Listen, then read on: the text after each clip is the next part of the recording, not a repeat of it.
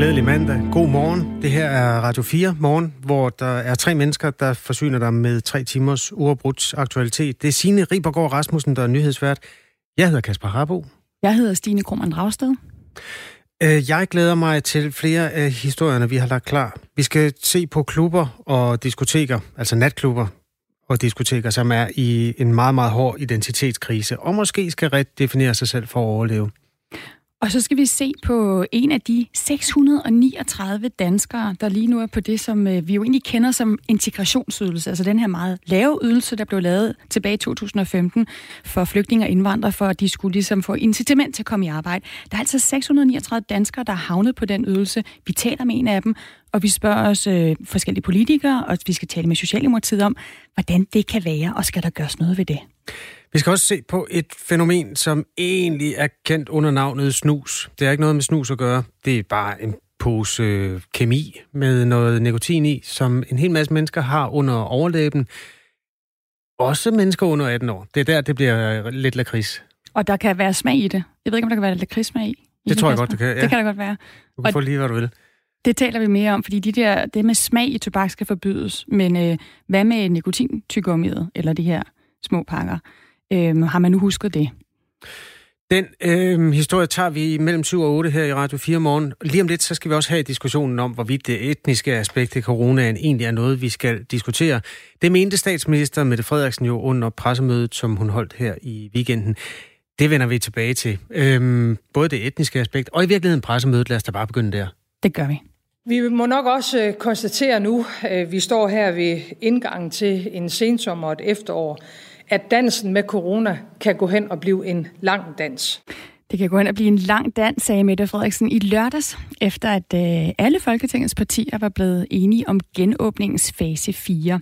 Og lørdag kl. 11 så kom jo altså det her store pressemøde om øh, fase 4 genåbningen med blandt andet Søren Brostrøm, og stats, øh, altså ud over statsministeren og sundhedsministeren og justitsministeren. Der er mange nye tiltag i den her nye aftale og ændringer i forhold til øh, de tidligere coronaretningslinjer og krav. Så vi starter simpelthen morgen med at gennemgå de vigtigste og dem, som øh, de fleste af os kommer til at forholde os til. Vi indfører nu et krav om, at man i Danmark skal bære mundbind i den kollektive transport på alle tider af døgnet. Hvis der er noget, der hedder last mover i coronaland, så kandiderer Danmark på en eller anden måde til det, når det kommer til mundbind i det offentlige rum. Og det er altså på vej. Det kommer den kommende weekend øh, landstækkende. Øhm, og ja, øh, det har du prøvet før i USA, Stine, hvor du har boet. Hvor lang tid tager det, før man vender sig til, at der er mundbind alle steder, og at man selv har et på? Der sker et eller andet underligt der, hvor at, øh, et flertal begynder at have mundbind på. Så det tror jeg også godt, man kan mærke nu. Nu er det stadig det der med, at hvis folk lige har været i bussen her, altså her i, i Aarhus har vi jo skulle have haft mundbind på i kollektiv trafik noget tid nu. Og når folk lige har stået i bussen og har glemt at tage det af, så kigger man lige lidt skævt på dem. Ikke? Øhm, I det øjeblik, der er et flertal, der har mundbind på, så føler man sig lige pludselig nøgen uden. Og det er det skift, øh, der skal ske, tror jeg. Det er i virkeligheden, når, man, når alle de andre har mundbind på, at du kan med ro i maven gå rundt uden et selv kan man sige. Men det... det er selvfølgelig rigtigt, men så, så igen, så tror jeg, at folk også kigger skævt på dig. Så øhm, har du mundbind med i tasken, Kasper? Ja, ja. Jeg har, ja, og i bilen og alle steder. Okay, du har prøvet at have det på? Ja, jeg har brugt det på færgen. Det var øh, før det blev en majoritet. Okay, hvad synes du om det? Ja, jeg kan godt, jeg kan sagtens leve med det. Jeg synes ikke, det er det store sus. Men jeg kan godt øh, notere mig, at det for mange ikke bare handler om den fysiske dimension, men også det der identitetsmæssige med, at nogen øh, fortæller en, hvordan man skal se ud. Det... Jeg synes, altså jeg vil bare sige, jeg synes, det er enormt svært at kommunikere. Jeg elsker at kigge på folk, jeg møder, og lige sådan smile til dem, finde ud af, at vi er på samme bølgelængde. Det er bare enormt svært. Jeg skal virkelig have øjnene i brug, når jeg ikke kan bruge min mund. Øh, men altså, det er måske en lille pris at betale. Altså, du må måske prøve at møde dine mennesker i andre steder end bussen, kan man sige, hvis du gerne vil have dialog. Du må stadig gå på værtshus uden uh, mundbind, for eksempel. Der, og det er jo et, uh, indtil klokken to, hvis og, du husker at komme ind inden midnat. Og i supermarkederne. Ja, ikke mindst. Øhm, Hvordan det her det kommer til at blive håndhævet, det ved vi faktisk ikke endnu. Vi har ragt ud til DSB, som fortæller os, at man ikke simpelthen er klar over endnu, hvordan det skal håndhæves. Og i den sidste ende, hvad stiller man op med en passager, der ikke øh, vil tage det på? Man regner med at finde ud af det i løbet af ugen hos DSB.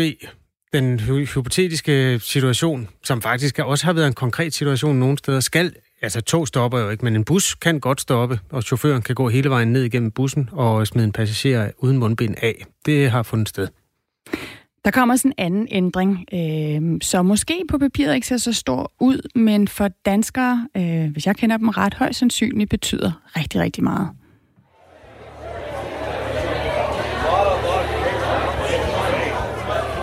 Indtil nu har alle bare skulle lukke klokken 24. Det bliver nu ændret til klokken 2 om natten. Danskerne har simpelthen fået, øh, vi har fået to nattetimer i byen. Men der er jo altid et men. Hvis man gerne vil gå ud på bar og drikke til klokken 2, så skal man være på baren allerede klokken 11 om aftenen, klokken 23. Man bliver simpelthen ikke lukket ind, hvis man kommer senere. Altså et forsøg på alligevel at have lidt hånd i hanke med de her ekstra nattefestetimer. Så hvordan skal det lige håndhæves? Det her med, at vi må gerne feste lidt længere til klokken 2, men vi skal nå at være på baren inden klokken 23. Det spørgsmål ser vi frem til at stille til retsordfører for Socialdemokratiet Jeppe Brugs. Øh, han er med klokken cirka halv ni. Og så skal vi også lige huske at nævne, at øh, diskoteker og natklubbers genåbning jo ikke blev en del af, af fase 4. Det har politikerne vurderet ikke øh, er forsvarligt. Så klokken 10 minutter i syv, der taler vi med en natklub, som siger, at øh, de nu frygter at gå konkurs. Den der meget omdiskuterede seksdagesregel, den gælder for udenlandske turister, eller det gør den så ikke længere, men det har den gjort, hvis du er udenlandsk turist, for eksempel fra Sydtyskland eller fra Holland, og ved en tur til Danmark, så skal du booke mindst seks overnatninger. Sådan lød reglen, som blev sløjfet med den nye aftale. Nu kan alle udlændinge, der har lyst til at komme ind, øh, også for bare to-tre dages øh, varighed, kom ind uden at skulle lyve. Det med at lyve, siger jeg, fordi vi har haft indslag i Radio 4 morgen, om øh, at det er ret nemt at omgå seksdagesreglen. Øh, det, som nogen har benyttet sig af, var at gå ind på for eksempel hotels.com, booke seks øh, overnatninger på Hotel Corona i Herning, eller et andet dejligt sted, og printe den her bekræftelse, når den kommer på mail. Det man så gør bagefter, det er, at man går ind og afbooker igen. Det går så stærkt, at hotellerne nærmest ikke når at opdage det. Og de her turister har så haft et stykke papir i deres øh, handskerum, som de kunne bruge og vise ved grænsen. Den øh, regel har haft sine svorne modstandere, og de har altså fået lidt vind i sejlene i forgangne weekend, hvor den faldt væk. Øh, Ja, øh, og den kan vi jo også lige vende med øh, Jeppe Brugs, øh, Socialdemokraternes retsordfører, fordi han var jo af den overbevisning, at seksdagsreglen gav os kontrol over, hvem der kom til Danmark og seksdagsreglen skal bidrage til, at vi bliver ved med at være i kontrol ved, at øh, vi alt andet lige får lidt færre turister ind i Danmark, øh, og dermed også bliver ved med at, at have lidt styr på, øh, hvor mange øh, nye smittekilder, der kommer ind øh, og dermed også blive ved med at, som det hele handler om, at være i kontrol og sørge for, at smitten er lav. Hvis målet var at få lidt færre turister ind, og hvis man troede på, at den virkede, jamen så øh, vil der altså komme lidt flere turister ind nu, med det lille forbehold, at sommerferien selvfølgelig er overstået. Hvad der konkret har ændret sig, siden regeringen besluttede, at reglen, øh, ja, altså siden man nu har øh, skibet reglen, det skal vi også øh, tale med Jeppe Brugs om senere. Det er jo en regel, der har påvirket byturismen og hotellerne og deres økonomi i Danmark voldsomt hårdt hen over sommeren. Øhm, I fase 4 er det også besluttet, at vi stadig kun må være 100 mennesker samlet. Der var lagt op til, at det skulle fordobles, men den øh, fordobling er lagt på hylden. Og så er der jo øh, fra regeringen og partiernes side ekstra opmærksomhed på, at man skal hjælpe de dele af samfundet, som bliver ekstraordinært hårdt ramt af forsamlingsforbuddet. Idræts- og kulturlivet, ikke mindst. Mm, her vil man indlede nogle forhandlinger om yderligere hjælp. Vi vender tilbage til det her pressemøde senere, hvor vi jo også fik en øh, lille demonstration fra Søren Brostrøm i, hvordan man bærer det her mundbind. Øh, det er jeg også øh, ret interesseret i, hvordan det kommer til at spænde af i Danmark, fordi det er rigtig svært ikke lige at, at klø på det og rette på det osv., og det må man jo ikke. Det vender vi altså tilbage til. Nu er klokken blevet 14 minutter over 6. Øhm, jeg tror lige, vi gør det, at vi hører, hvad øh, statsminister Mette Frederiksen sagde om det etniske øh, aspekt i coronatallene. Når vi nøgternt kigger på smittetallene i Danmark, så er der ganske enkelt for mange mennesker med ikke-vestlig baggrund, som er smittet. Jeg kan se, at der nogle steder i den offentlige debat bliver sat spørgsmålstegn ved, om det overhovedet er en rimelig diskussion at have, og om det overhovedet er rimeligt at hæfte sig ved det faktum. Ja, det var Mette Frederiksen på øh, pressemødet lørdag, hvor hun opdaterede på coronasmitten, og øh, ja, også på den etniske dimension, som jo har været til diskussion her til lands. Det fik dig til tasterne, Morten Sodemann. Godmorgen. Godmorgen. Overlæge og professor på indvandrermedicinsk klinik ved Odense Universitetshospital. Hvad er det helt præcist, du mener, Mette Frederiksen gør forkert?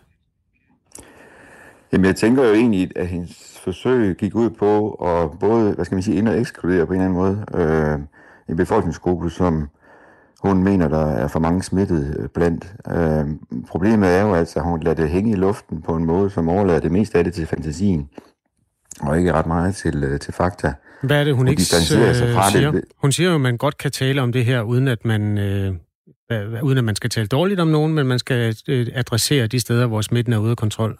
Hvad er det, der er upræcist? Jamen, det, det, er jo det er fuldstændig upræcist i forhold til virkeligheden. Fordi det, hun, hun distancerer sig fra, hvad skal man sige, fakta, ved at sige, at nogle steder i pressen, det vil sige, det er ikke noget, hun abonnerer på, men nogle steder i pressen argumenterer man for, at der kan være andre forklaringer. Og så fortsætter hun, det har I så ikke med i citatet, men det er måske det, virkelig det vigtigste del af citatet. Men er det nu hele forklaringen? Spørgsmålstegn. Og så siger hun ikke mere. Dermed overlader hun det meste af forklaringen til, hvad skal man sige, lytterne, læserne og seerne. Og det er jo en, en fantasi, hvad skal man sige, øh, op, et oplæg til fantasien og fordomme og bias, øh, om hvad det egentlig er, hun mener. Øh, hun siger det ikke direkte, øh, og dermed er det op til folk selv at finde ud af, hvad det er, hun mener. Og det er det, der er farligt i sådan noget kommunikation her, at man lader det op til folk at, at tænke, hvad det er, der, der er statsministerens ærne. Jamen, der er jo to muligheder. Hvad tror du, hun mener? Det vil jeg meget nødig, hvad skal man sige, gå i dybden med, men, men det, jeg kan høre folk tænker, hun mener, det er, at den her øh, specifikke etniske gruppe er ligeglade og har øh, en mærkelig, eksotisk adfærd, og at der er nødt til at ske nogle andre, hvad skal man sige, forholdsregler, sætte andre forholdsregler ind, og der har jo allerede været tale om, jeg ved, fodlænker og indespæring og lukning af ghettoer, og jeg skal komme efter alle mulige, hvad skal man sige, meget drastiske mål på et område, hvor man faktisk ikke rigtig ved, hvad det er, der foregår. Det vi ved er, at øh, der i starten af august kom nogle tal fra Statens Serum Institut, der viste, at i den øh, passerede uge, på det tidspunkt, der var 3 ud af fire smittet i Aarhusområdet af somalisk herkomst. Det var altså der, at den lokale øh, epidemi var øh, mest udbredt. Statens Serum Institut har også nogle landstal og oplyst i tirsdags, at ud af de knap 750 nye smittetilfælde med coronavirus, der har 70 procent en anden etnisk oprindelse end dansk. Øhm, hvorfor kan vi ikke tale om de fakta i det mindste? Vi skal tale om alle fakta, men det er måden, vi taler om dem på, og det er måden, vi fortolker de her fakta på. Det her, det er de nysmittede, altså de nyligt konstaterede smittede. Mm. Vi har stadigvæk ikke, jeg har prøvet i en uge nu at få de samlede tal for, hvor mange af de her øh, nysmittede er løbende hen ad vejen øh, etniske minoriteter, og hvor mange er øh, etnisk minoritetsbefolkning. Det er nogle tal, som er taget ud af en, af en stor sammenhæng, og de bliver brugt, fordi de har en anden, måske mere bekvem øh, anvendelse i en dagsorden, som er lidt slet skjult, men som i virkeligheden handler om at udskamme etniske minoriteter. Øh, det er i hvert fald din tolkning, kan man sige. Vi, vi har også efterspurgt de tal, fordi det er jo i hvert fald meget øh, rart at have nogle håndfaste tal, når man skal diskutere øh, øh indsatsen over for corona. Mette Frederiksen siger til pressemødet, at diskussionen ikke må føre til chikane af minoriteter. Personer eller grupper bliver hverken demoniseret eller endnu værre chikaneret. Det er ikke i orden, selvfølgelig. Og jeg tror grundlæggende ikke, der er nogen, der ønsker at blive syge. Vi kan kun bekæmpe coronaen i Danmark, hvis vi holder sammen om at gøre det. Morten Sodemann, Synes du, at der er nogen negativ effekt at spore i det, som Mette Frederiksen siger her? Det er da meget øh, sådan klart adresseret, at hun ikke øh, ønsker, at nogen skal behandles dårligt. Nå, det er da fint. Altså, det har jeg da ikke noget øh, at sige til. Øh, det skal man jo også sige. Men, men nu er det jo ikke hende, der styrer den offentlige retorik øh, til hverdag, om man så må sige. Der har jo været konkrete eksempler øh, flere steder i landet på, at folk er blevet udskammet. Et af problemerne, som hun ikke har tænkt over, er, at den måde, alene det at nævne det på den måde, hun nævner det på, gør, at folk bliver meget bange for at blive testet fremover. Det så vi også under HIV-epidemien, hvor bare alene det, at der kunne være konsekvenser af at blive testet, øh, altså negative konsekvenser, gjorde, at folk ikke turde lade sig, øh, lade sig teste. Hvis man stiller sig op i et testtelt, så er der stor risiko for, at man bliver fotograferet og sat på forsiden af en dansk avis. Der er rigtig mange negative konsekvenser af øh, den her måde, hun har omtalt det på, og mange andre har omtalt det på. Og hun kan ikke styre den her kommunikation ved både at give til, til gården og til gaden. Hun er nødt til at have et meget sikkert og meget mere præcist budskab om, hvad der foregår. Rigtig mange af de her øh, somatiske smittede arbejder i nogle frontlinjefag, hvor der er meget stor risiko for at blive smittet. De bor samtidig i boliger, der er meget små, med mange generationer, og dermed er risikoen for at smitte meget større. Så det er et socialt og erhvervsmæssigt problem, og ikke et etnisk problem. Morten Sodermann, er altså overlæger professor på indvandrer- og medicinsk klinik ved Odense Universitetshospital. Tror du, at det vil opfattes negativt, hvis man pludselig får øh, billeder og indtryk af, at der er rigtig mange somalier og folk af anden etnisk baggrund, der lader sig teste? Det har jeg svært ved at forstå. Problemet er, at det der jo sker er, at jo, jo, hvis der er positiv, øh, altså man er smittet i et miljø, så bliver det jo også et, et øh, kan man jo se allerede nu, et, et element, der bliver brugt i pressen, det bliver brugt som argument. Altså allerede få, altså det er meget små, få smittede, dybest set, vi snakker om, har været brugt til at argumentere for, at, at Somalia var ligeglade, og at ghettoerne skulle lukkes. Hvis man så tester endnu flere, så kunne det være, at man fandt endnu flere. Folk er rigtig, rigtig bange for de her konsekvenser af det. De er ikke så bange for corona, som jeg tror, de er, for konsekvenserne af at komme i medierne og blive udskammet endnu mere end i hvert før. vi hørte allerede i går en, en Hvordan ved du det? som er blevet bedt om af, af den lokale kommune her, hvor jeg bor, at hjælpe med at sprede nogle, nogle positive videoer med, med budskaber omkring det her. Og som han sagde, nu er vi blevet udskammet og, og, øh, og gjort til, til grin øh, i det offentlige. Hvorfor skulle jeg hjælpe kommunen? Altså, hvor er inklusionen henne ved den måde, vi taler om det på? Hvis vi vil hjælpe, så er man også nødt til at inkludere og ikke udskamme. Der bliver lavet rigtig mange spekulationer, som du selv siger. Jamen, det kunne også lyde som en spekulation, når du siger, at du tror, at det, at øh, vi taler om, at der har været en stigning af smitte blandt somalier, gør, at man så ikke tør lade sig, øh, hvad hedder det, teste. Hvordan ved du det? Men det er jo en erfaring. Altså, det er jo en erfaring fra andre epidemier og fra andre infektionssygdomme, at det kan være hvad skal man, stigmatiserende at lade sig teste. Hvis det er stigmatiserende at få en diagnose, så vil man ikke have diagnosen. Så vil man hellere vente med at have den, indtil det er absolut nødvendigt. Det så vi med HIV, og det er fuldstændig det samme med det her. Hvis det er stigmatiserende, så holder folk sig væk derfra. Altså det, det er jo sådan set et ganske almindelig videnskab. Altså du baserer det på 30 år, en 30 år gammel HIV-epidemi i Danmark, altså er du sikker på, at det er det samme med en, en sygdom, der er fuldstændig anderledes?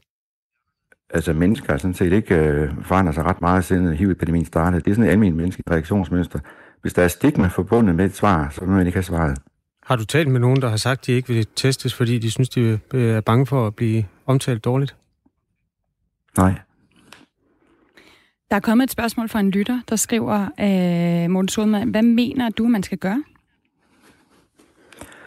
Jamen, man skal jo gøre det, vi prøver at gøre nu, nemlig at på så mange, hvad skal man sige, medier og platforme som muligt at kommunikere til minoriteter, men også til andre øh, socialt udsatte, som har svært ved at omsætte det her budskab til, til hverdagen. Og så gå ind i miljøerne. Altså den der danske berøringsangst over for etniske minoritetsmiljøer, øh, og berøringsangst over for at have oversat øh, tosproget øh, informationsmateriale, skal man simpelthen lægge fra sig, og så simpelthen gå til, øh, gå til, gå til makronerne, så må sige, gå ind i miljøet, få fat i de tillidspersoner der, få dem til at hjælpe med at sælge budskabet.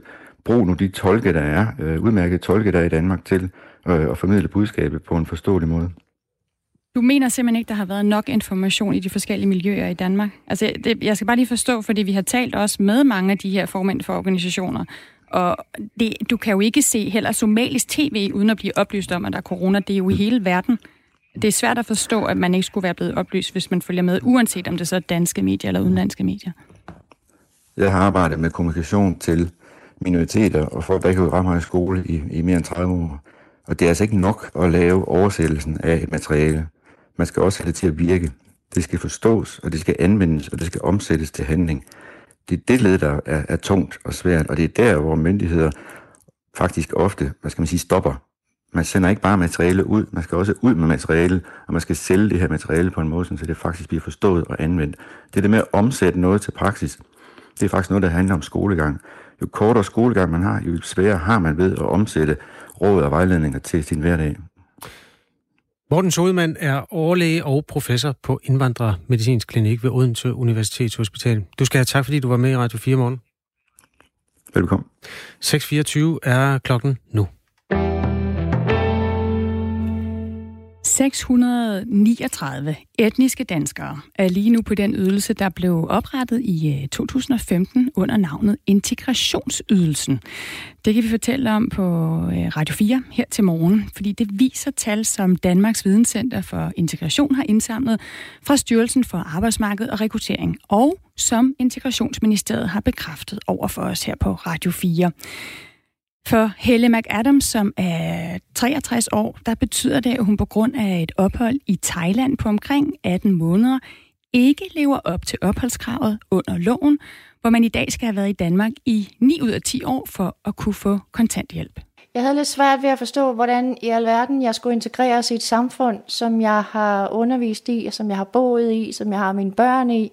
Jeg har min familie her. Jeg har tre ældre søskende her. Øhm, og hvor er det lige, jeg skal integreres? Jeg har lidt svært ved at, at sætte ord på det, fordi at, øh, øh, det er så langt ud. Og jeg synes, det er absurd. Jeg har betalt topskat, jeg har betalt skat, jeg har undervist borgere i Danmark, jeg har øh, lavet alt muligt forskelligt. Øh, så jeg ved ikke, hvad jeg mere skulle bidrage med. Helle McAdams er født og opvokset i Danmark. Hun har arbejdet og bidraget til statskassen siden 1985 og finder løbende vikariater og job som tjener og elektronikmontering. Øh, indimellem er hun på den her ydelse, hvor hun altså lige nu modtager 5.300 kroner efter skat. Alt sammen, fordi hun besøgte sin søn og tog en uddannelse i Thailand i øh, 19 måneder mellem øh, 2012 og 2014. Og i den periode, der fik hun altså ikke noget fra den danske stat. Hun levede af en aftrædelsesordning, hun havde fra TDC, som hun havde arbejdet for i Kolding, inden de lukkede ned. Jeg er så heldig, at jeg har nogle voksne børn, som øh, spæder lidt til en gang imellem, for de ved godt, ellers så kan det ikke hænge sammen. Men jeg, det piner mig, at jeg skal låne penge for at overleve i Danmark. Formålet med loven om integrationsydelse var at give øh, nytilkommende udlændinge et større incitament til at arbejde og blive integreret i det danske samfund. Det er altså et citat, som stod i lovforslaget dengang. Øh, det her tal af danskere, der nu er på den her ydelse, 639, det er historisk højt, og det er steget fra et niveau på omkring øh, 450 danskere siden 2017. Og ifølge Rasmus Brygger, som er stifter af Danmarks øh, Videnscenter for Integration, som altså er et uafhængigt center, der skyldes øh, stigningen i antallet af danskere på ydelsen, blandt andet de løbende stramninger, der er sket siden 2015 det hænger jo sammen med, at man har udvidet hvert år, hvor der har været behov for at lave stramninger på det her område, så har man prøvet at fange flere og flere ind på ydelsen. Så i starten, så kunne man øh, målrette det meget mod, flygtninge, men i, øh, fordi at der har været stigende behov for at, øh, at, at ramme flere flygtninge med den her lave ydelse, så har man i, i dag gjort definitionen så bred, at, øh, at man simpelthen også øh, begynder at ramme rigtig mange danskere. Og er det et problem? Det øh, er jo i hvert fald øh, ikke det, som, som var tanken med, med ydelsen. Øh, så, så hvis man har tænkt sig, at man skal have et andet ydelsesniveau til nogen, fordi de er flygtninge eller fordi de er dårligt integreret, så, øh, så giver det jo ikke meget mening, at man så har en, der er øh, etnisk dansk med etnisk danske forældre, som er født og opvokset i Danmark, og så har øh, øh arbejdet eller rejst rundt i udlandet, og så kommer tilbage. Øh, det er jo i hvert fald ikke hensigten med, lov, lov, øh, med lovgivningen. Hos øh, Enhedslisten, Radikale og SF er der modstand mod loven. Her er det udlændingeordfører Karl Valentin fra SF. Jeg synes, det er meget bekymrende, at der er flere, der ender på integrationsydelsen, fordi det er virkelig en ydelse, der fattiggør folk, og som er ekstremt svær at leve på. Men jeg synes også, en vigtig pointe er, at øh, vi bliver meget fokuseret på den her ydelse, når der så er nogle danskere, der ender på den. Øh, og det er jo faktisk en ydelse, som er ret forfærdelig for alle, som er på integrationsydelsen. Også hos øh, Dansk Folkeparti er Pia Kærsgaard øh, imod. Jamen, altså, man kan jo godt det, der skal til for at være i Danmark. Altså, man er dansk, og man har mange gange ikke været ret længe væk. Så derfor er det simpelthen til grin. Altså, det synes jeg i virkeligheden er stærkt diskriminerende over for danskere, og det er det, vi skal tage fat på. Det er Radio 4-journalist øh, Tine Toft, der har set på den her historie om danskere, der havner på integrationsydelsen, og det taler vi meget mere om her på Radio 4 øh, morgen. I næste time, der kan du høre mere fra Helle McAdams på øh, 63 år, som altså er på ydelsen, og så taler vi også med Socialdemokratiet om, hvorfor over 6.000 personer, øh, undskyld, 600 personer med dansk oprindelse skal på en ydelse, som er målrettet flygtninge. På den anden side af nyhederne skal vi også øh, se på, at øh, dansk er det absolut mest kønsopdelte sprog i en undersøgelse, øh, som er blevet lavet. Og det har betydning for ja, kvinders karrierevalg, lyder konklusionen. Det er en øh, lang række af sammenhængende øh, ting og sager, som er med til at forme vores samfund. Den tager vi om fem minutter. Nu er klokken 6.30.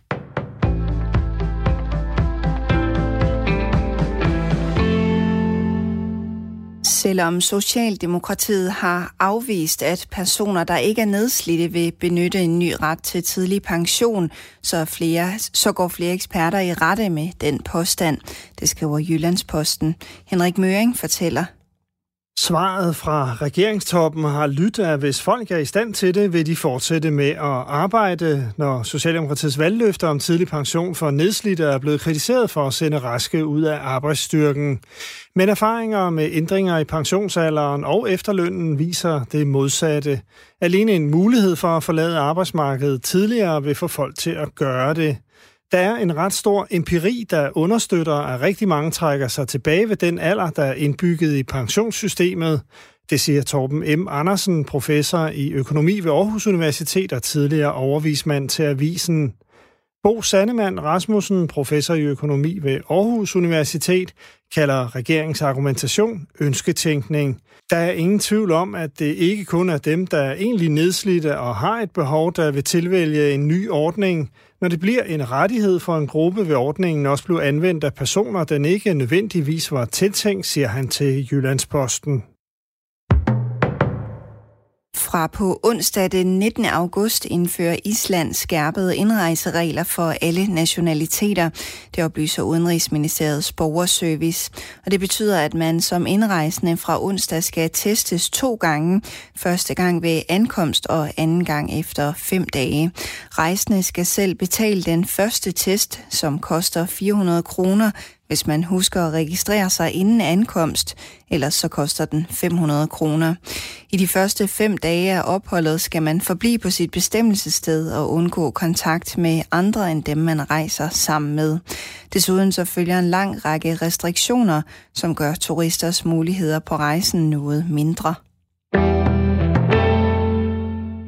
I sin tid som borgmester i Herning har Lars Krav gjort en stor forskel for Venstre i Herning, men i særdeleshed også for partiet i hele Danmark.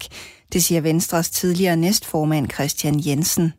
Lars har været med til at profilere Venstre langt ud over Herning Kommunes grænser, og det betyder, at han har vist øh, Venstre som et øh, erhvervsvenligt, kulturvenligt parti, et parti, der forstår at nytænke og skabe øh, nye samarbejder mellem erhvervsliv og kulturliv. Og derfor har Lars haft en positiv betydning for Venstre, også ud over var det i Herning Kommune. Lars Krav meddelte søndag aften, at han ikke genopstiller ved næste kommunalvalg. Han har siddet på borgmesterposten siden 2002. Også Venstres formand Jakob Ellemann Jensen mener, at Lars Krav har spillet en stor rolle for Venstre. Det skriver han på Twitter søndag aften. 10.000 af oppositionstilhængere var søndag på gaden i Hvide Ruslands hovedstad Minsk for at kræve præsident Alexander Lukashenkos afgang. Det er den største demonstration i landet siden Sovjetunionens sammenbrud, skriver AFP. Store menneskemængder gik gennem Minsk til den centrale uafhængighedsplads, og AFP's journalist på stedet vurderer, at omkring 100.000 mennesker deltog i optoget. Også i andre større byer i Hvide Rusland var der demonstrationer. Oppositionen protesterer mod det officielle resultat af valget for en uge siden. I dag får vi endnu en varm og solrig dag, men senere på dagen lidt mere skyet. Temperatur mellem 25 og 30 grader og svag til jævn vind.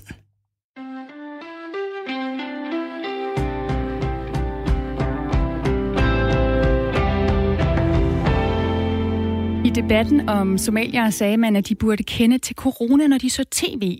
Min svigermor ser udsendelser om corona hver dag og ringer om det, hun har hørt, og hver gang har hun misforstået budskabet, selvom hun er kernedansk. Så det kan vel ikke undre, at udlændinge også misforstår budskabet. Det har Arne skrevet ind til os på... Øhm, øh, 1424, han har startet sin besked med R4, det kan du også gøre. Og det er jo den her debat, vi havde med Morten, professor Morten Sodemann om vi stigmatiserer for eksempel somalier, når vi taler om, at der har været i en bestemt periode en stigning i smittetilfælde hos dem. Og hvis du har lyst til at smide din svigermor under bussen, ligesom Arne gør, så skriver du bare til os. Øh, der er jo altså nogle grupper, hvor det er mere udbredt end andre, og spørgsmålet er, om man kan sige det højt eller ej. Det var det, statsministeren gjorde på pressemødet. En anden sms lyder sådan her. Øh, hold dog op, mand. Hvis hun havde fortsat... Det er som Mette Frederiksen, vi taler om det, ikke? Ja ja. Hvis hun havde fortsat med at tale om de etniske grupper, så havde hun fået på puklen, fordi hun demoniserer og vil spille politisk plat. Det var yderst sobert, det hun nævnte, og ekstremt vigtigt, at der også blev sat adresse på.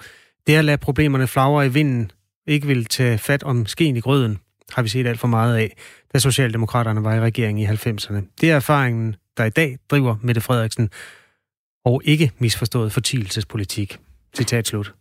Og så er der en, der skriver en lytter, der skriver, hvad er forskellen på, om det er de unge, der bliver udskammet for at være smittekilder, eller om det er indvandrerne, for nu hold på den krænkelseskultur. Og det er jo fordi, at der er andre grupper, hvor vi også ser en overrepræsentation af smittede, blandt andet øh, de unge. Og det ser vi i Danmark, og det har man simpelthen også set i rigtig mange andre lande, at lige nu er der altså en, stor, en, en stigning i smitte blandt unge. Jeg hedder Kasper Harbo. Jeg har boet i Danmark hele mit liv. Stine Krohmann Dragsted står ved siden af, og har faktisk boet i USA indtil for et halvt år siden. Hvordan eller ja, mindre end da. Ja. Hvornår var det, du kom hjem? Et par måneder siden? Ja, jeg kom jo over to omgange, fordi coronaen ligesom splittede mit liv op, som så mange andre. Men jeg, kom, nåede... jeg kom tilbage her i, i juni igen, ja. Godt. Jamen det er for at spørge, hvordan er den tilgangen på de kanter, hvor man jo er vant til at tale om de sorte? Altså, hvordan er... Øh... Ja, altså det er sådan i USA, det er jo helt det samme som, øh, som i Danmark og i andre lande, at det er det, de minoriteterne, de mest socialt udsatte, dem der tjener mindst osv., som har været mest smittet og mest ramt og døde, døde i højst grad i USA. Og det er altså sorte og hispanics osv., mm. altså latiner, folk med latinamerikansk baggrund. Og det, der er interessant, det er i USA, der har der været ekstrem kritik i starten af, at man ikke kunne få tal på, øh, altså der er delt op i sorte og hvide, fordi det er man meget følsom med. Og der var rigtig mange, der gerne ville have de her tal. Så lad os nu få, øh, få kastet lys på det her med, hvor mange sorte, der er smittet. Fordi sorte, for eksempel borgerrettighedskæmper, sagde, at hvis vi ikke øh, kan tale om det, så kan vi heller ikke få, få vist, at vi har dårligere adgang til sundhedssystemet, at vi har dårligere adgang til gode jobs osv. Så, så det har været lidt en omvendt debat der. Det er selvfølgelig også et andet sundhedsvæsen, man har i USA. Ingen nævnt, ingen glemt. De der sms'er bliver vi rigtig glade for. Skriv endelig nogle flere. Øh, du skriver R4 først, som sagt, og din besked, og så sender du den til 1424.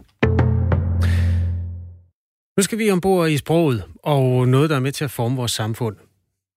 Hvis man snakker om mænd, så handler det meget ofte om karriere. Når vi snakker om kvinder, så handler det meget ofte om familien. Det kan faktisk ende med at få stor betydning for kvinders karrierevalg, konkluderer et studie fra Carnegie Mellon University. Det er et studie, der samtidig placerer det danske sprog som det absolut mest kønsopdelte overhovedet. Øhm, Marie Megård, undskyld, jeg banker med min mikrofon. Marie Megård er lektor ved øh, Institut for Nordiske Studier og Sprogvidenskab. Godmorgen. Ah, jeg skal lige have fat i den der. Marie, kan du høre mig nu? Jeg kan sagtens høre dig. Kan du ja, høre mig? Ja, du er fuldt, du går klart igennem. Tak skal du have. Altså, studiet her, det placerer det danske sprog som det mest kønsopdelte blandt de 25, man har set nærmere på. Vil du uddybe, hvor, hvorfor det hænger sådan sammen? Ja, altså, øh, nu vil jeg lige tage det forbehold, at, øh, at det kan være svært at sige, øh, om, det, om det faktisk øh, forholder sig sådan, bare ud fra det, der er blevet undersøgt her, øh, om det er det mest kønsopdelte, og der er jo mange ting, der spiller ind. Men altså, det man kan sige, de har undersøgt, det er, at de har set på, hvordan at vi øh, omtaler forskellige jobfunktioner for det første. Så altså sådan noget som, at vi siger øh, en brandmand, en politimand, videnskabsmand, mm. øh, som tydeligvis er, er nogle kønnede betegnelser, øh, eller jordmor for eksempel, øh, som også er en kønnet betegnelse, bare i den anden retning. Der kan man sige, at den form for, øh, for, for navne og titler på jobfunktioner, det, det kan jo godt være med til at... Øh, at gøre, hvad, hvad for nogle karrierevalg, eller hvad for nogle muligheder piger og drenge, øh, som børn også ser for sig selv senere i livet. Øh, så det er den ene ting af, hvad man kalder forskellige typer af, af funktioner i, i samfundet. Og det andet, de har undersøgt, det er på en måde mere interessant, fordi det handler mere indirekte om, hvordan vi netop taler om, som du også nævnte her i introen, hvordan vi, vi taler om mænd og kvinder. Og der kan de se, at når de undersøger nogle kæmpe store mængder af sprog på de, på de her forskellige 25 forskellige sprog, så kan de se, at de emner, der bliver talt om, når man taler om kvinder og mænd, også er helt forskellige, eller når man skriver om, om mænd og kvinder, de er helt forskellige.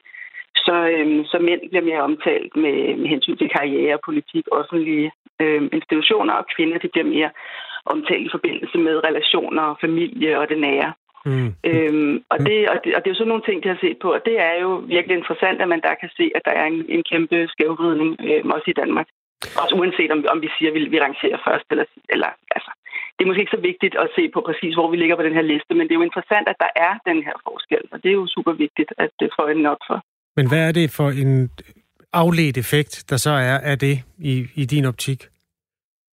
Jamen, man kan sige, at det betyder jo, at det ikke er nok, at vi bare for eksempel skifter alle de her ord ud, øh, så, så det ikke længere hedder øh, politimand eller brandmand eller jordmor, men det hedder noget andet. At det, øh, altså, som, som altså ikke har de her kønsbetegnelser, at det kan man sige, det er jo slet ikke nok, når vi kan se, at vi faktisk så dybt nede i sproget helt indirekte taler om mænd og kvinder øh, og drenge og piger på helt forskellige måder. Øhm, så, øhm, så, så betyder det jo, at vi skal tage fat et helt andet sted. Altså, så skal vi jo til at, at, at tænke meget mere over, hvordan vi omtaler øh, mænd og kvinder, og hvordan vi, hvad er det for nogle historier, vi fortæller øh, til vores børn, for eksempel. Så det er jo en helt, det, der skal vi jo øh, øh, ned og, og, og gøre nogle ting om, som er meget mere besværlige at lave om på i, i et samfund. Det er, fordi det er jo meget mere grundlæggende, hvordan vi egentlig forstår verden, og hvordan vi taler om den. Øh, så, det, så der kan man sige, det er der, vi skal have fat i. Og der findes også danske studier, som, som har vist noget af det samme. Øh, min kollega Jan Schøjer har lavet øh, nogle studier, som, som øh, viser, hvordan vi øh, skriver og taler helt forskelligt, når vi øh, ser på sådan noget som brugen af hendes over for hans. Øh, det er jo ret, et ret simpelt studie, kan man sige, at lave, men man kan altså simpelthen se, at den måde, vi på dansk, det der kommer efter hans, det er hans job, hans karriere, hans holdninger, hans tanker, hans idéer osv., Øh, og det, der kommer efter hendes, det er hendes, øh, øh, hendes krop, eller hendes børn, hendes familie, hendes mand osv. Så, videre. så det er sådan nogle relationer, eller hendes udseende, der bliver, der bliver taget op. Så altså, den måde, vi, vi bare taler, altså hvis vi bare laver sådan en, en sammenligning så simpel som den, så kan vi allerede der se, at der er nogle skævvridninger i, hvordan vi taler om mænd og kvinder. Hvis vi lige går tilbage, Marie Magård, til det studie, som øh, er lavet af Carnegie Mellon University, altså er 25 sprog, hvor Danmark så ikke øh, kommer ud særlig godt i forhold til det her med, altså hvor vi er et meget kønsopdelt sprog, så øh, konkluderer studiet, at der er færre kvinder i stemfagene, altså de her fag, øh, IT-faglige, naturvidenskabelige, teknisk videregående uddannelser, i lande, hvor sproget er kønsopdelt. I Danmark er andelen af kvindelige ansøgere på videregående øh, såkaldte STEM-uddannelser kun steget med 2,5 procentpoint siden øh, 2016. Og i 2016, der var andelen af, af kvinder øh, 27,7 procent. Øh, den var 28,7 procent i 2019, og så 30,2 procent i år. Øh, mm. det er altså mm. under en, en tredjedel. Men hvordan kan sproget overhovedet have betydning for det? Jamen, det kan det jo på den måde, at øh, hvis nu er børn, der øh, vokser op, de kun hører øh, om kvinder, i for, eller primært hører om kvinder i forbindelse med, nogle, med, med, med familie og relationer, eller primært hører mænd i forbindelse med bestemte typer af job. Altså at en, øh, for eksempel når vi snakker videnskabsmand, øh, at en videnskabsmand typisk vil være en mand, øh, eller at en, øh, øh, eller er det en jordmor altid en kvinde osv., øh, så vil det jo have en betydning for, hvilke muligheder man ser for sig selv. Hvad er det, der er det naturlige valg? Hvad er det, man kommer til at interessere sig for? Vi taler jo meget om socialisering øh, inden, for, inden for mange socialvidenskaberne, øh, og det er altså det her med, hvordan man bliver, øh, hvad skal vi sige, hvad for nogle holdninger, for nogle idéer, hvad for nogle værdier man får gennem sin opvækst. Og, øh, og der er det jo vigtigt, hvordan vi taler om verden. Og den måde, hvis vi taler om øh, kvinder og mænd på de her meget forskellige måder, så kommer det jo også til at, øh, at påvirke vores børn og deres forståelse af, hvad kan de vælge at blive, når de bliver store. Hvis de kun ser eller hører om, øh, om, om kvinder som nogen, der kan have nogle bestemte typer af fag, og mænd som nogen, der kan have nogle bestemte typer af fag, så er det også oplagt, at det er det, man ser for sig selv. Og så kan det være et meget stort skridt at tænke, at jeg skal da egentlig være atomfysiker, når jeg bliver stor. Mm. Øh, hvis det slet ikke er noget, som, øh, som man nogensinde har hørt en, en kvinde være. Ikke? Der er post fra en lytter, der hedder Kurt, som skriver, forstår vi ikke, at mand har to betydninger på dansk? Besætningen var på 12 mand, nævner han som et eksempel. Og så kan man sige, at besætningen mm. var på 12 mænd. Altså, der findes mm. en, en udlægning af ordet mand, som i virkeligheden betyder mennesker, mere end det betyder hankønsvæsen. Jo, det kan, det kan man godt sige, at man siger, ja, at, man, at de, de kom gående 12 mand højere og sådan noget. Der har vi, har vi sådan en, en fast vending. Øhm, nogen vil sige, at det, som man ser for sig, når man hører den her øh, vending, øh, besætning bestået af 12 mand, eller hvad det er, altså det, man ser for sig, vil også typisk være mands kroppe eller mandspersoner, ikke? Man, man ser for sig. Så der alligevel er noget, noget kønnet på spil, også bare i den sprogbrug. Øhm, Men selvfølgelig, så nogle betegnelser kan jo sagtens blive mere neutrale med tiden og komme til at dække over, over både kvinder og mænd. Øhm, og det har vi jo også i nogle få steder i dansk i den modsatte retning. Ikke? At vi har sådan noget som sygeplejerske, som nu er en jobfunktion, som ikke øh, har et bestemt køn. Øh, det kan hedde også en sygeplejerske, selvom det er en mand, der har den jobfunktion. Men det er jo meget få, vi har af den type. Er det et spørgsmål om at lave snemand til sneperson, brandmand til brandkæmper øh, og jordmor til jordperson, og så er den givet barberet?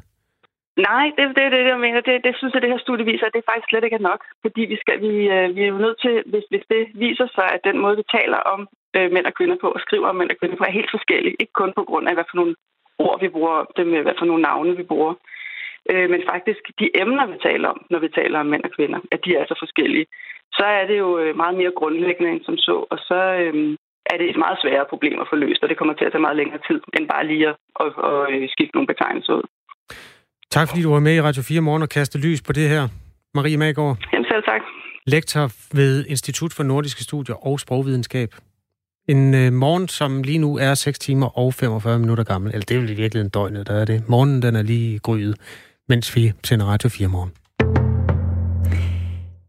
Nu skal vi tale om snus, eller øh, det, som vi i Danmark kalder, kender som snus. Og jeg kender det faktisk ikke særlig godt, Kasper. Det må jeg bare indrømme. Jeg, øh, jeg ryger ikke, og jeg har ikke prøvet at tage snus, og jeg har heller ikke prøvet at, øh, at tage, tage tykke på tykke tobak, men det er altså et lille stykke tobak, som man lægger op ind under overlæben. Øh, så kommer tobakstofferne ind igennem det tynde slimlag, som man har øh, i munden og ind i blodet, og det giver så, ifølge ryger og snus, tykker den her rare, afslappende følelse i, i kroppen.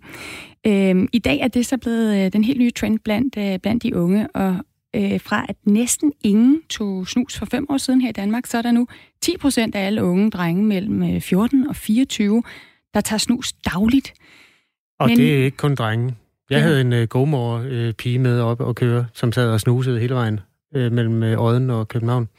Det er, jamen det, det er ikke så kønnet, men, men hun var meget opmærksom på, at det skulle have den, en flot farve, og hun havde sådan en vandmelon med aroma, tror jeg det var.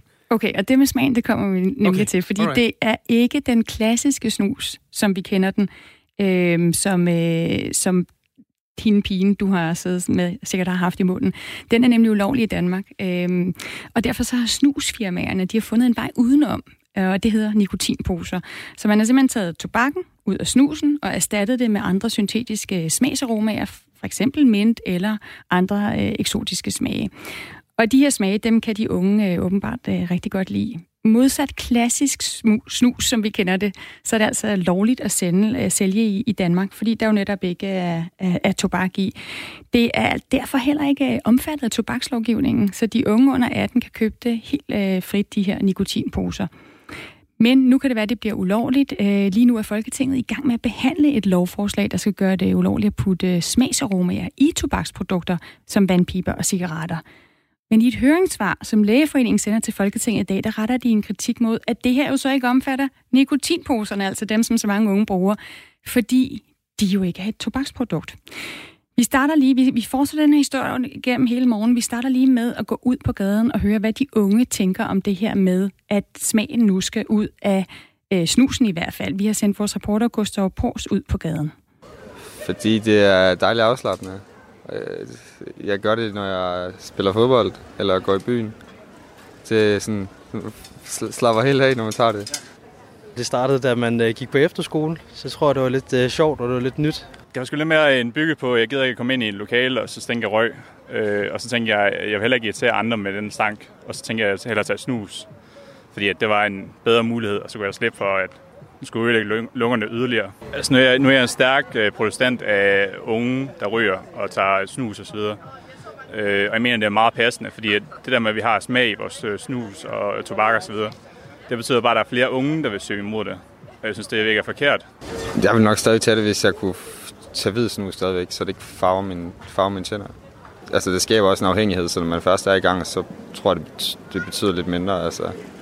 Så det tror jeg ikke vil betyde det store. Jeg synes bare, det er rart, at der er mange smage at vælge imellem. Ja, ja, helt sikkert. Jeg tror, at der er mange, der vælger det, fordi der, der er smag i nemlig. Og de måske ikke kan lide det, det andet alternativ. Øh, om det vil gøre en forskel? Ja, det vil da nok gøre en forskel. Der er jo et mindre udvalg. Jeg bruger ikke en fast type. Så det er sådan lidt efter, hvilken smag man har lyst til. Men om jeg vil stoppe helt, det vil jeg ikke. Jeg tror, at det ligger mere i noget kulturelt med brugen af det frem for smagen. Jeg tror det ikke, det er smagen, der tiltrækker. Jeg tror, det er kulturen omkring forbruget. Klokken syv minutter over syv, der har vi formanden for Lægeforeningen Camilla øh, Nolle Ratke øh, med til et interview om, hvorfor at øh, de altså i foreningen mener, at smagsstoffer også i, nikotin, i nikotinposer skal gøres ulovligt. Hvordan kan Stine ikke have prøvet at tage snus? Har hun aldrig gået i gymnasiet? Spørger en lytter i en sms. Ja, og så kan jeg jo spørge lytteren, hvor gammel han tror, jeg er. Fordi øh, jeg har gået i gymnasiet, men altså ikke på et tidspunkt, hvor der, hvor der var noget, der var snus, som var ind. Det var ikke, øh, det var noget svenskerne, de øh, havde med at gøre. Jeg kan, der var en del, der røg noget hash ude på toilettet. Okay. Ja. Er det, Måske øh, nå, drak noget hash-te og sådan noget. Nu kommer, ja, det skal lidt have vælter ud igennem skabslågen nu. Ja, øh, faktisk det gymnasie, jeg var på, der, havde vi, der var der jo sådan noget intro, og øh, der var, blev bare kager, hashkager. Og det betød, at øh, året efter, så øh, fik de ikke lov til at have introforløb. Det har jeg stadig ikke dårligt samvittighed over. Gud, gud. Stine, var Ja. det? Jamen, for jeg har bare ikke nogen kager. Ej, okay. Du inhalerede ikke nogen kager. Nej. Klokken den er 56. Det her det er Radio 4 morgen. Det tager en drejning. Velkommen til øhm, tre timers aktualitetsprogram. Vi sender det hver eneste dag. Og øhm, nu skal vi ombord i nattelivet. Øhm, sagen er den, at hvis man spoler en lille smule tilbage i Danmarks historie, så lød det sådan her i natklubben East End i Holstebro.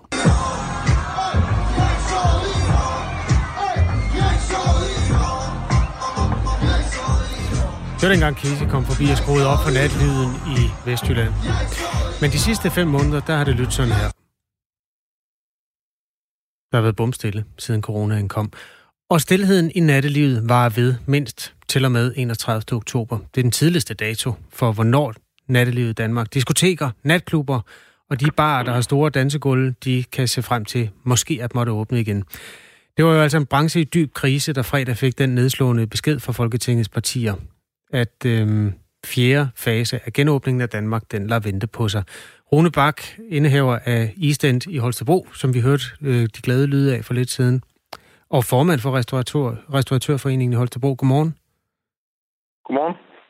Øhm, I har holdt lukket siden marts på grund af corona. Nu skal I holde lukket yderligere to og en halv måned. Hvordan ser jeres økonomi ud? Det ser ikke øh, alt for godt ud. Vi har jo haft fire måneder, hvor vi har fået en, en lille smule hjælp. For vores vedkommende har vi cirka fået, fået halvdelen af vores omkostninger dækket. Men siden øh, start juli har vi egentlig selv skulle betale hele gildet øh, på nær vores øh, lønrefusioner, der kører her til slut af august, hvor vi så heller ikke kender fremtiden derfra. Hvad er det for et gilde, der skal betales? Hvilke udgifter kan ikke udskydes? Jamen, de, de største udgifter er jo en, en husleje, og så, er nogle, øh, altså, så, så skal vi så betale vores andel af vores øh, løn til vores bestyrer stadigvæk, som er sat hjem. Øh, men dertil kommer der en masse abonnementssoftware og ting og sager, som vi ikke som bare lige kan komme ud af fra, fra dag til anden. Specielt ikke, hvis vi risikerer at skal åbne inden for, altså lige pludselig med, med, med måske en måneds varsel, så, øh, så er der meget arbejde i at skal lukke nogle ting ned for at få det lukket op igen. Og så har det egentlig kendetegnet hele forløbet, at vi har kendt et måned i gangen, øh, og det gør det lidt svært at navigere i med omkostningerne. Øhm, Dansk Natteliv har været lukket, siden regeringen lukkede landet ned i begyndelsen af marts. Den genforhandlede fase 4 er blevet udskudt på følgende punkter. Altså klubber og diskoteker må først åbne igen den 1. i 11. tidligst. Øhm, og det kan jo altså blive genforhandlet. Til gengæld siger justitsminister Nick Hækkerup, at regeringen vil give natklubber øh, muligheden for at omdanne sig til bar. Vi vil give mulighed for, at selvom diskoteker øh, og nattelivet fortsat er lukket ned, at det kan omdannes til øh, barer inden for øh, sundhedsmæssige rammer, sådan at, øh, at øh, der kan være aktiviteter der. Ja, Rune Bak, indehaver af East End i Holstebro, som jo er diskotek, øh, natklub, øh, som i sin nuværende form. Er det noget for dig at, at lave den om til en bar?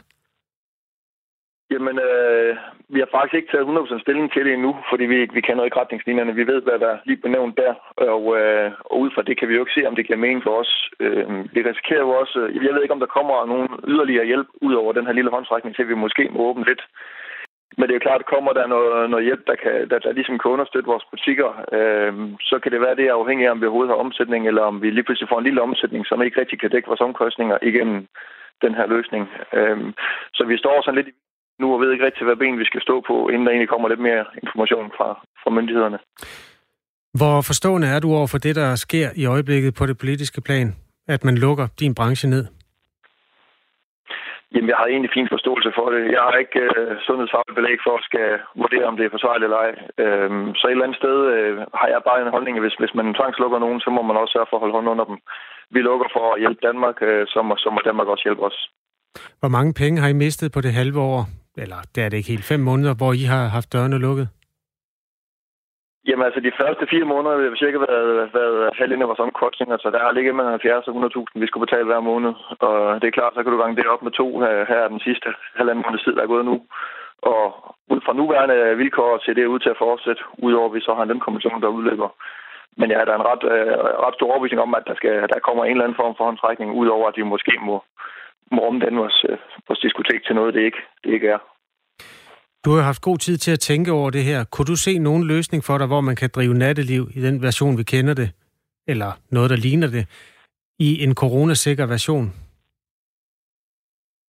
Jamen, øh, det vil aldrig blive helt sikkert. Det vil ikke i, i nogen branche, hvor mennesker mødes. Men, men man kan sige, hvad, hvad kan vi så gøre for at, at, at løse det, hvis der skulle ske noget? Øh, flere i vores branche er ude og melde ud, at man eventuelt kunne lave det her med, med øh, hvad have corona smitte-appen, og simpelthen lave det som adgangskrav, at når man skal ind, så skal man vise, der, man, øh, at man har appen, ligesom man skal med sit ID. Øh, så ved vi i hvert fald, at vi har mulighed for at nå ud til de folk igen, hvis der skulle opstå øh, et smitte på en af, af diskotekerne. Øhm, vi er så langt ned i smitteniveauet nu, trods alt. Der er ikke ret mange indlagt, der er ikke ret mange på intensiv. Så, så jeg, jeg tror, det har lange udsigter, hvis man skal vente til, at der ikke er nogen, der bliver smittet i Danmark længere i vores branche. Gør det indtryk på dig, at de øh, historier, som øh, florerer for eksempel fra Sydkorea, hvor man havde styr på smitten, at der, hvor den blusser op, det så sker i, i kraft af såkaldt superspredning, lige præcis i natteliv, som den, øh, af den type, som du øh, ernærer dig ved. Øh, jeg går ud fra, at du også har hørt de historier. Ja, naturligvis har jeg hørt dem, og selvfølgelig gør det indtryk. Øh, jeg kan jo også se, det er jo ikke bare vores branche, øh, bare hvis vi tager Danmark igen, her i Holstebro har vi lige øh, en, en hel årgang, øh, der på, på en skole er, er blevet bedt om at blive hjemme på grund af en, der, der er smittet på skolen. Øh, altså, så jeg kan jo godt oversætte det til andre steder i branchen, og det er jo ikke... Øh, det er måske ikke øh, nu, man skal samle alle mange mennesker, men, man stadigvæk så skylder man jo også dem, man så der ligesom lukker ned for at, for at hjælpe til det her, at man også holder hånden over dem den der løsning, den der fremstrakte hånd, sådan udlægges den i hvert fald fra politisk hold, at man kan tage et eksisterende diskotek og lave det om til en form for værtshus, og dermed i den sidste ende have gæster ind til klokken to. Hvor glad blev du for den mulighed, der dog i det mindste viser sig der? Det er lidt med blandede følelser, fordi igen, vi er, vi er ikke, øh, altså, vi er natklub, det er det, vi har indrettet os til. Selvfølgelig skal vi til at se på, er der nogle muligheder for at lave noget. Øh, men altså igen, natklub, det, det lugter af nogle lidt mørke lokaler, uden øh, for meget dagslys og så videre. Jeg er ikke sikker på, at øh, vores kunder de vil bruge en sommeraften på at, at sidde i natklub uden, øh, uden høj musik og, og dans, øh, bare for at sidde og drikke et par øl, så tror jeg hellere, de vil sidde ude i, i sommervarmen, øh, som tingene er nu. Men det er klart, det, det bliver jo også snart vinter, så det kan være, det gør, gør forskellen for os. Jeg har hørt en kollega til dig sige, at man også frygter, at det vil ændre forbrugernes mønster, fordi man får en anden måde at øh, mødes på, og man får en anden måde at gå ud på, i kraft af, at man ikke kan gå på diskoteker mere. Går du også med de overvejelser? Altså, er det også noget, du frygter? Mm, ja, jeg synes ikke, frygten er så stor på den vej. Altså, det er klart, det, det kan ændre noget, men, men modsat, der ligger også et stort savn blandt de unge mennesker nu på at, at skal ud i, i natlivet. Så jeg har en ret stor forventning om, at, at, at den dag, vi får lov at åbne på normale vilkår, øh, så, så vil det også betyde, at vi har gang i husen igen. Øh, og måske også lidt ekstra gang i husen i en periode. Men, men det er ikke til at sige. Der er jo også nogen, der vil gerne vil tage lidt afstand fra at gå for meget ud i de tider her. Rune Bak, øh, god vind med East End. Ja, tak skal du have. East som altså er diskotek natklub i Holstebro, og så i øvrigt er Rune Bakker også formand for den lokale restauratørforening der. Vi taler som sagt, og hvis ikke jeg har sagt det, så siger jeg det i hvert fald nu, vi taler lidt senere med Jeppe Brugs fra Socialdemokraterne om øh, genåbningens faste 4 og de dele, der heller ikke bliver til noget. Lidt senere på morgenen, der kan vi måske involvere nogle af de pointer, som kom øh, fra Rune Bak her. Og øh, i næste time, der øh, skal vi også tale om det her med at bruge ordet bøsse. Øhm, fordi øh, kunne du finde på at bruge ordet bøsse, når du laver sjov eller fortæller en joke? Øh, siger du måske nogle gange øh, bøsserøv? Det mener Alexander David Hø øh, er forkert. Han er selv homoseksuel, og han oplever ofte, at folk øh, bruger det som et skældsord eller i forbindelse med en joke. Han plejer at rette folk, når han hører det, men i år der bruger han øh, Copenhagen Pride-ugen, der starter i dag, på at sætte øh, fokus på, på det, han synes er et nedladende sprogbrug. Øhm, og ham kan, taler vi også med øh, i næste time på Radio 4 Morgen. Og når vi siger næste time, så er vi den time, der ligger mellem 6 og 7, den er faktisk øh, slut nu. Der er masser af Radio 4 morgen, men lige nu er der nyheder.